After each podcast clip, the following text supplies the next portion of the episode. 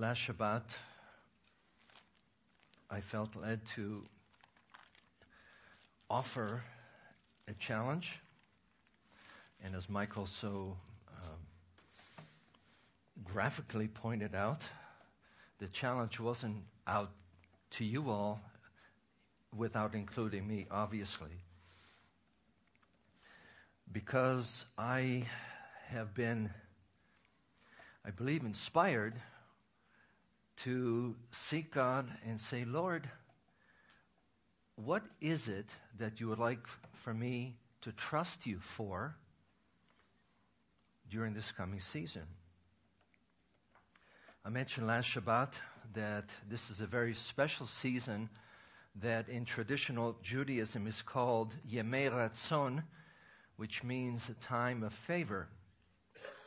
And I believe as we looked in, in Scripture, we see that there are times when, when the Lord makes himself available, as it were, often in response to, to our prayer, our reaching out to him, but then other times simply because of his own will, because he has his calendar, his ways of planning. And um, as I offered the challenge, and as I was looking down, I purposely did not want to look up and see who was and was not standing. I looked down and I sensed people getting up in response to the challenge, not my challenge, but I believe the challenge of the Holy Spirit. Amen? And um, part of what happens in traditional synagogues, and by the way, if you recall, I mentioned the fact that tradition can be positive and can be scriptural, or it can be out there and it can be anti scriptural. And part of the wisdom that we seek from the Lord is simply to say, Lord, what is valuable in tradition, Jewish tradition, and Christian tradi- tradition? Um, what do we want to embrace? What do we want to filter out? But this notion of seeking God earnestly for His favor in our life, I think is, is a wonderfully valuable emphasis in traditional Judaism and one that, which we want to embrace. And tr- again, traditional Judaism emphasizes the need during these Yemei Ratzon, these um, days of favor, uh, from the beginning of the month of Elul until Yom Kippur, the Day of Atonement, much of the emphasis is on making things right with other people. And by the way, we, we see that in Scripture. Uh, we see that, for example, in Leviticus, the offering of compensation, which is called a guilt offering, requires that a person be right with their fellow man before bringing a sacrifice. Yeshua emphasizes the same thing in Matthew. And as was alluded to earlier, if you have something against your brother or your sister, and you are at the altar, drop it and go make things right with him. Seek to make things right with him. And having been around in ministry for what seems like forever, it's only been 21 years, I know that this is one tough area. I don't believe that any one of us reads scripture in relation to to this area and says, Rock and roll, yes, Lord. Come on. I see the word. I want to do it. Now, let's do it. My impression for most of us, probably for all of us, at one time or another, is to say, Yeah, Lord, I know that that's what it says, that's what you tell us, but you are inviting me to have a lunch of ground glass. Part of what we have, what I've heard over the years is things like, um, I don't want to go there. I have too much pain. Um, they're never going to change. Things will never get better. And all I'm going to do is open myself up and get plowed again. And my answer to that, of course, is yes and no. Yes, perhaps in a sense that in our human interaction, life gets messy. Right? Relationships get messy. Uh, none of us was plopped into this world and given a complete Teflon coat to protect us emotionally, etc., from everything. The presence of God is with us as we um, have committed our life to Him. But part of the redemption means that the Lord allows us to go through difficult experiences and pain in our relationship, especially when there's conflict. So, on one hand, yes, as we seek to make things right, pain comes. But no, it really is not about pain, folks. Please hear me. Resolving conflict is not about pain. My pain, somebody else's pain. Resolving conflict is about the Lord. First of all, being able to step back and see His hand at work, which is infinitely bigger than you and I. Yes? You're not sure? And we go in confidence that somehow God will be at work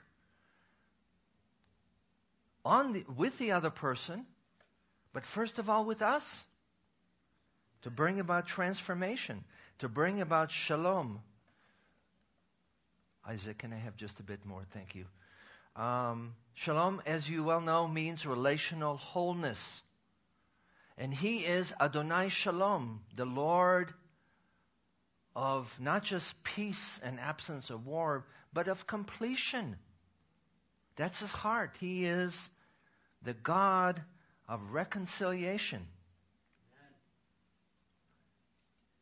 And this is where I believe God wants us to go during this season. And I'm trusting Him, and I want to encourage everybody here to do likewise. Because we're all fellow strugglers. Every single one of us has a relationship somewhere in our life that is not whole. And yes, I know I'm taking this wonderful psalm and I'm making it eminently depressing. I mean, th- this is held up as the uh, as a great love song between David and the Lord, and uh, and it is, and it is. But sometimes we very conveniently choose to ignore the context, the background that these psalms are in. David is not in a bubble, folks, in case you haven't noticed. If you haven't read his story, let me encourage you to read 1 Samuel chapter 15 on through 2 Samuel, and you'll see the conflict. And this is particularly crucial for us as a mishpacha, as a covenant community, because a community, folks, is built on a network of relationships. And I believe that as we are faithful to trust God for healing and restoration in our relationships, I believe so the Lord will bring about a greater degree of health and wholeness and shalom to us as a congregation, as a covenant community. You may remember, by the way, that covenants typically involve blood, shedding of blood all the way from the Abrahamic covenant onward. Blood is a substance of life, and it flows through every part of our body. Likewise, committed relationships are the substance of life for us as a covenant community. where there are breakdown in relationships or hindrances, we as a body are hindered and are weakened, and our health is compromised. So, what, what does this have to do with Psalm 63, 63? Well, as you look at this psalm more carefully, you notice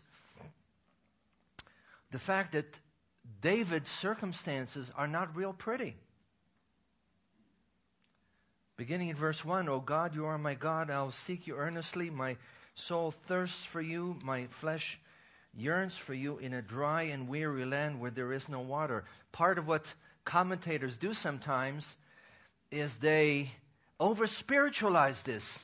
You know, this is all about David's hunger for God and, and his deep spiritual yearning.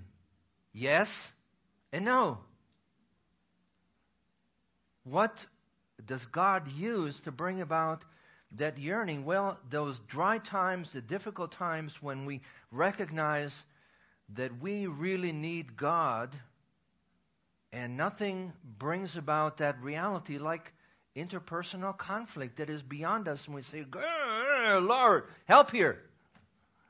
I can't fix it. You can, maybe.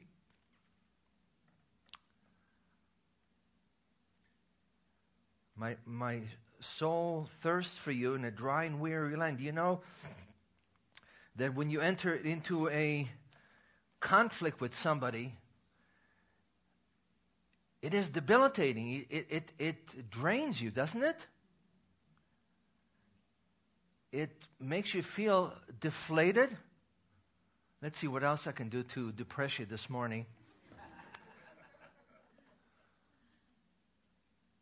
and it, it threatens to take away hope and vigor and, and vitality and all these kinds of things because it, it takes a lot out of you. And part of our natural reality is to shove it into a corner. That's one response, or else the other response is to say, There is a problem, I'm going to fix it. You know, just like auto mechanics. If there's a problem, uh, I will see if I can find the right kind of part, and by golly, I'll fix it. Well, neither solution, neither approach really works. Neither the stuffing nor the fixing. Because God is the ultimate fixer. Amen? And you see, at the end of this psalm, David is very emphatic about the fact that he's not having a good time. Did you pick up on that? Those who seek my life to destroy it, to kill me. We're not really sure exactly what is the context, what took place in David's life here. Um, it's possible that it was during the time when Saul was sending the assassination squads to try and kill him. More likely, I believe, is what took place during Absalom's rebellion. And by the way, the word for destroy in Hebrew is shoah, which is the word that's typically used to describe the Holocaust. Devastating destruction. That's part of what David is going through. The mouths, verse 11, at the end, the mouths of those who speak lies will be stopped. There are apparently those who were seeking to deceive others into rejecting David's rule and authority. And I believe, again, that it fits Absalom's rebellion, which is in second uh, Samuel chapter 15, 13 through 18. Very, very difficult time in, in David's life.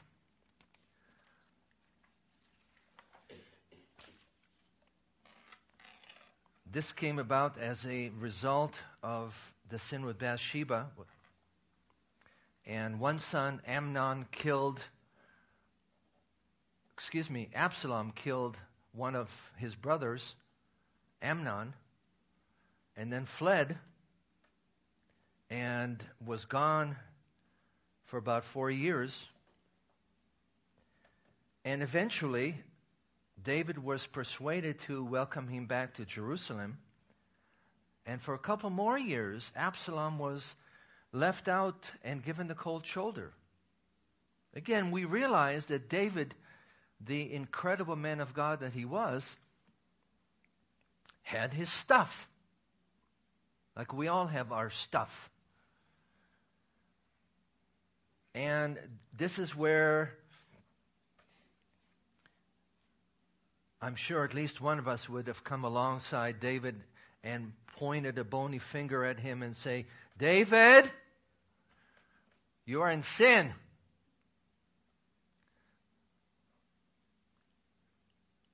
In any event, God is able. We can run, but we cannot hide, folks. I hope that phrase comforts you. We can run, but we cannot hide. The Lord is, is always pursuing us. And as you may know the Absalom story, eventually David gathered, well, he fled from Jerusalem because he was convinced that Absalom was going to come and uh, kill him, his own son, kill him, and take over the throne. Absalom, by the way, just went through a, a time in, in Hebron one of the other cities where he was basically seducing people and, and deceiving them into following him and rejecting David. There was a battle. 20,000 people died, including Absalom. You talk about a shaking, a bruising experience. That was it. That was it. And no, um, none of us, as far as I know, are involved in that kind of situation explicitly as far as fa- familial conflict. But I've been around enough to know that all of us, to one degree or another, have brokenness in our family. And I, I've shared that from time to time. I'll share it again. M- my father and I um, began to have restored relationship about 10 years ago. And I was challenged to do that. I reached out and he responded. And uh, things went well for a while. And then um, my mom died. My father remarried. And his new wife wasn't interested in promoting good relationship between my father and my sister and I, and things got difficult. In fact, things got ugly.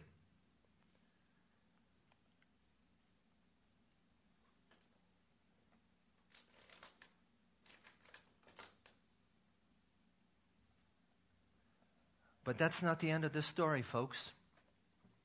It's not the end of the story. And I realize that for each one of us, relationship with parents and children and other family members form the foundation of, of our life. We build our life on these kinds of family relationships. And where we have good, healthy relationships, and when we are properly nurtured, we build on those and we learn to give ourselves to others in relationship in relationships that are healthy because we were properly given that background.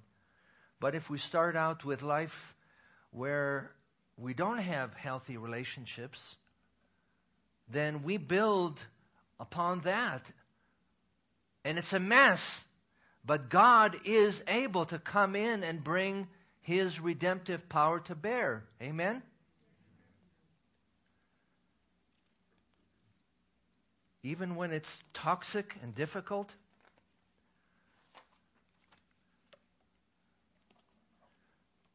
He is clearly on the throne. And this is what we see David doing here, folks. That's basically his default mode, to use computer language. Anytime there's conflict and difficulty in his life, yeah, he is very much straightforward with the Lord and saying, Lord, here it is. I'm not going to sugarcoat or airbrush it. And you know, as I've mentioned from time to time, you get the impression that David is on an emotional roller coaster. He starts out sometimes in one of the Psalms saying, Lord, I'm done, finished. Where are you? Who are you? Do you care for me? Um, I'm not going to do you much good when I'm dead. I love the Psalms. You know, I, I, I really feel like I can relate to them sometimes. Especially when we have the uh, Oregon sunshine days.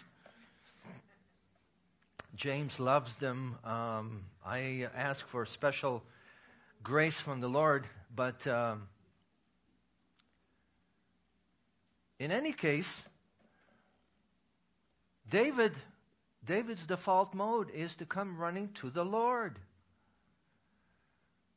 And I'm delighted that we, we have in the psalm not only these glorious phrases that talk about David's love and passion for the Lord, but we also have the reality of the fact that life is difficult.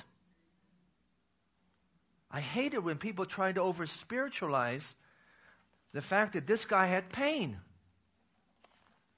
The fact that he had pain means that he has the platform, he has earned the right to speak into my life, into your life, I hope. In the land, I, Lord, I am in the land that is weary and doesn't have water. What does David do? He makes a beeline for the Lord. He makes a beeline for the Lord. Lord, you are my God. Verse 1. I earnestly, seek you. Hebrew phrase there means also, you are my first priority.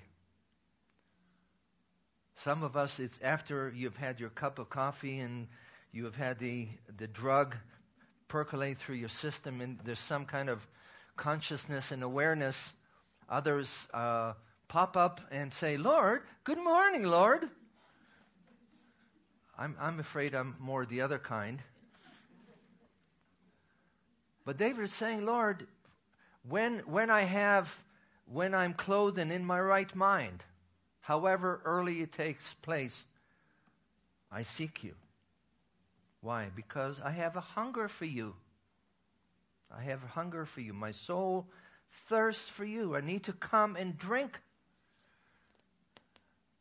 I'm thirsty for you.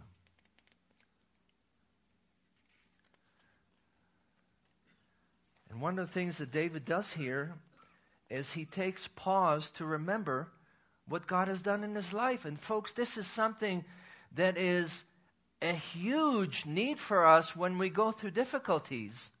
Part of what happens is we can grind the difficulties, you know, sort of um, ish, if you're familiar with the stories, uh, childhood stories that I've had to learn recently. Um, everything is bad, everything is terrible. Instead, David, what David does at some point here, he goes back to the times when he had these special times with God. In the temple, when I was in the temple in Jerusalem, I saw your power and your glory. Now, I dare you to look back into your life. I think everybody here who knows the Lord, who has walked with God, who has a relationship with God, everybody here can look at their life and say, Here was a time when God came through to me, for me, in a decisive manner. And what you find in Scripture a lot is people are commanded to put piles of stones. For example, when Israel crosses the Jordan, they're told to put a pile of stone in, in remembrance.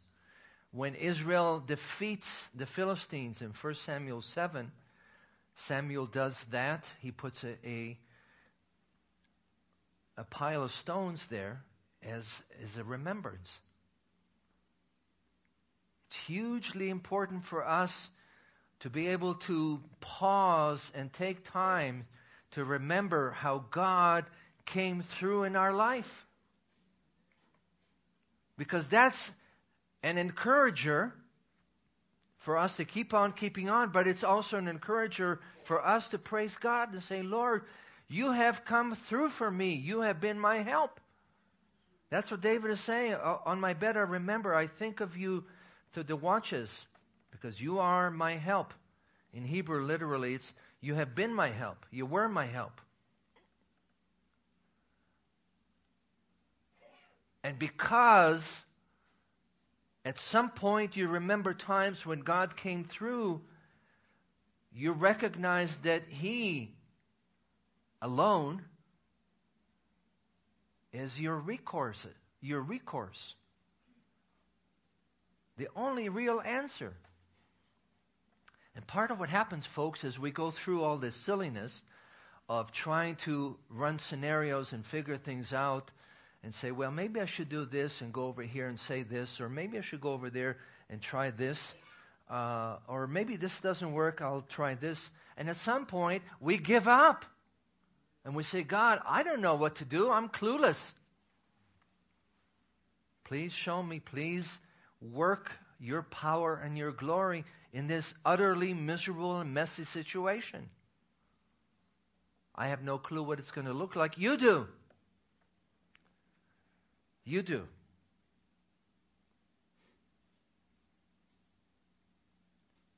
And no, unfortunately, we don't take a pill and it gets all better. Don't you wish you could do that?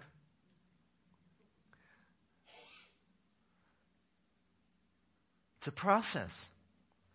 God has to get a hold of us and convince us of this basic reality that He is in control, that He has plans, that He's at work, that regardless of what we do, what we don't do, how perfect we do, how imperfect we do, God is at work in situations that seem intractable,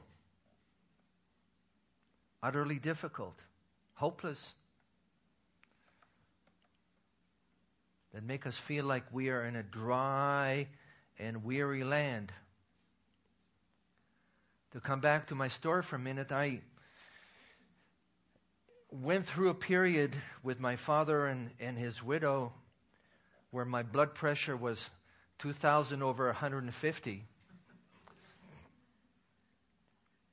And uh, I was not a very nice guy to be around. But really, it wasn't, didn't really feel wonderful inside. And at some point, God broke through. The Son, God's Son broke through, you know, like in Malachi. God's Son broke through.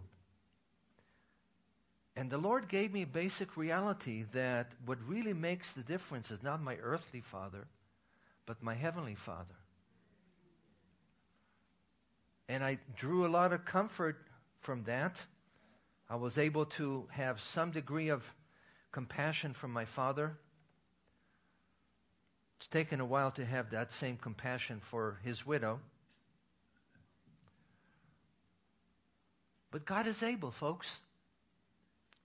The book of Hebrews, to quote one of my favorite scriptures, the book of Hebrews tells us that Yeshua is interceding for us. Do you understand that? Yeshua is interceding for you Amen. on a daily basis. He's alive, He is at work, and because He is engaged in that, He is able to redeem fully and completely. The caveat there is that we welcome him to come and do that. You know, part of silly re- reality for us is that we have this notion that maybe we can handle things and figure things out better than God can. Been there, done that to have several t shirts. And at some point, the Lord gets a hold of us and says, How about you quitting? Perhaps there's just a, a slight possibility that you don't know everything and you don't have the complete power to fix everything. He's able to redeem fully and completely. And we get it. We get it. Verse 60, uh, uh, verse 3 of chapter 6, 63 because your love is better than life. My lips will praise you. Again, love here being chesed, committed, covenant, loyal love. You know that God is committed to you, that He is engaged in your life, that He is aware of what's going on, that He has all the needed power to bring about change and transformation. Can you say amen to that? So, because of that, we realize yes, we've, we deal with reality on the ground, and yes, we deal with life. We get up in the morning, we get dressed, we go take care of business, whatever it is. But in and through that, what really drives our engine, folks, is the Lord's chesed, the Lord's presence, the Lord's reality in our life. Especially when we feel like we're climbing up those steep hills. Tov chazdecha, your, your goodness, your love that hangs in there is better than life. Here David just piles on the language, folks. If you, you see it in Hebrew, it, it just it is just overflowing, you know. Piling on superlatives. My soul will be satisfied as with the riches of foods. Riches of food went to whom? It went to God. It went to God. When you brought a sacrifice, who got the best portion? The fat.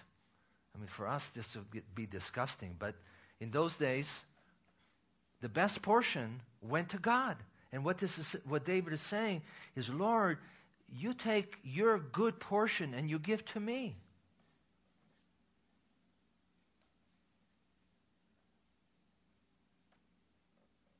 And, and I, I am satisfied to the point where I, I feel full. Do you ever feel that way, folks? Yes, we go through dry times. But what really makes the difference is the fact that we understand that beneath us is the Yeshua aquifer. You know, that we can draw all the water that we need. It brought to mind the discussion that Yeshua had with the Samaritan woman. In John 4, Yeshua said to her, If you knew the gift of God and who it is that asks you for a drink, you would have asked him and he would have given you water. Now, we, we often look at the woman, the Samaritan woman, and we sneer. We don't understand the fact that she is us because we don't get what Yeshua is saying any more than she did sometimes. Sir, the woman said, You have nothing to draw with, and the well is deep. Where can you get this living water? Don't you see yourself in her shoes? Coming to the Lord and giving all these reasons why what He's offering is not going to happen. Lord, it ain't going to happen. Not in my lifetime. You know, uh, you don't have the, the right kind of bucket, um, and et cetera, et cetera. And where's this living water going to come from? And then she, she puts on the, the uh, final pièce de résistance, the, the final statement. Are you greater than our father Jacob? Again, another one of these statements. Yeshua says to her, Everyone who drinks from this water will be thirsty again, and whoever drinks the water I give him will never thirst. Indeed, the water I give him will become in him a spring of water welling up to eternal life. Do you realize that in all circumstances in life, the Lord wants you to experience full satisfaction? Because of His presence in your life.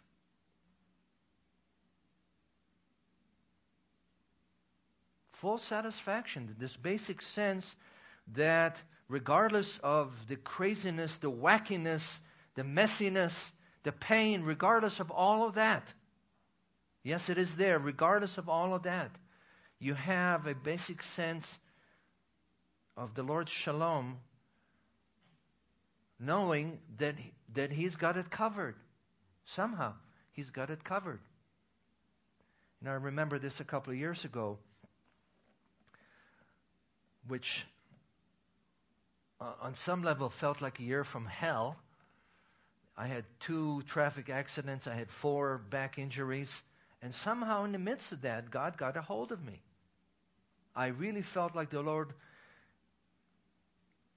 sat me down and said, Okay, we're going to have this conversation. And God does those kinds of things in our life, folks. If we let Him, if we welcome Him to do that. And part of the process then is that the Lord gets touchy. Don't you love it? Nah. As we come to the Lord and drink, He does to us what He did to the Samaritan woman. Go get your husband. Um, I have a problem here. Yes, I know you have a problem here. What the Lord does in, in the midst of all of that, in the midst of us walking with Him, experiencing His peace, the Lord taps us on the shoulder and says to us, My child, we have a basic problem with a sin in your life. I notice it's God saying that. It is not us putting ourselves on examination table and, and looking for fleas in us. It's the Lord. And if, it's the, if it is the Lord, if it is the Spirit of God convicting us, it's going to be a gentle probing, gentle touching. Well, we're not going to feel violated, but we're going to feel released from the junk that we've been carrying around. And we say, Yes, Lord, you're right. I'm, I'm sorry. Please forgive me. I repent. Take this, cleanse me.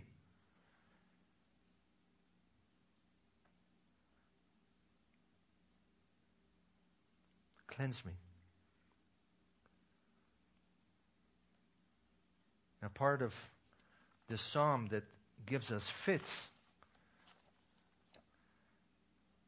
is that it seems to be one of these imprecatory psalms where David says, Lord, I love you, but would you please see to it that my enemies' teeth fall out and that they, they plop into the ground and that hail falls on them.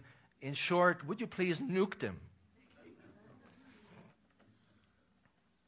It's, it's hard for us to reconcile. Lord, I love you. You're cool. You're absolutely wonderful. And by the way, would you please nuke them? What we have to remember here is that David is not just speaking about himself as an individual, he's the king of Israel. He's representing the nation. And people who have risen up against him are also risen up against his people, but first of all, have risen up against God's God and God's order. Part of the message here is Lord, would you please judge not just my enemies, but your, your enemies. I don't see that David is saying, Lord, I'm cool, I'm absolutely 100% in the right. Because when the Lord convicted him, he repented. None of us is in a perfect relationship. None of us has 100% of the right on our side. We realize that the Lord is the righteous judge,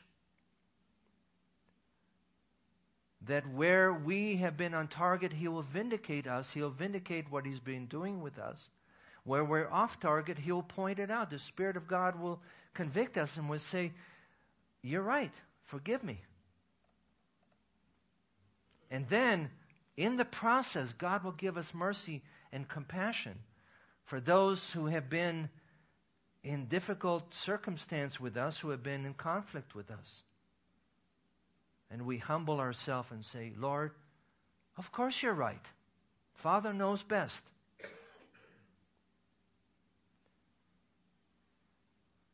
Just to pull some threads together.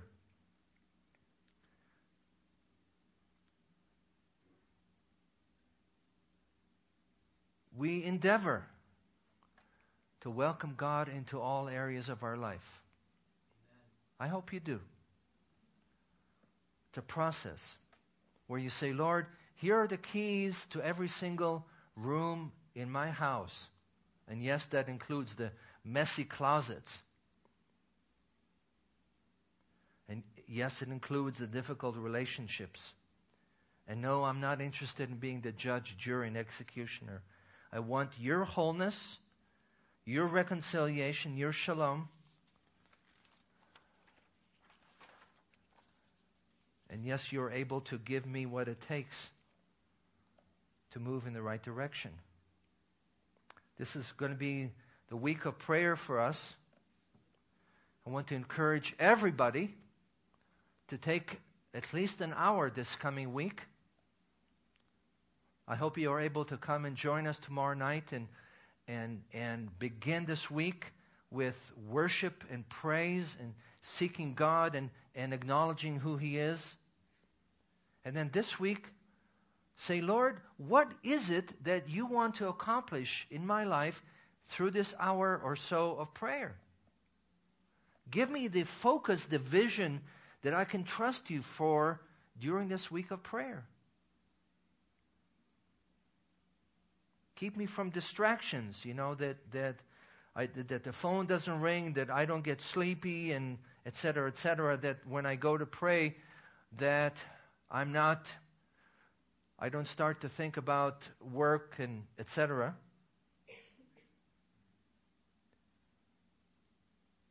Let's trust God this week for great things in us, individually, in us as a congregation corporately. Remember that when the Lord works, He works in multiple levels. Best example for me is that of being the Trekkie that I am, of Spock playing chess with a computer. You know, having chess pieces up and down. God is not Spock. Thank you, Lord. But you get the message. God will do good things in you, and I believe He'll do good things through you. Come prepared in faith to seek God, to seek God for His great work to be done. Let's pray.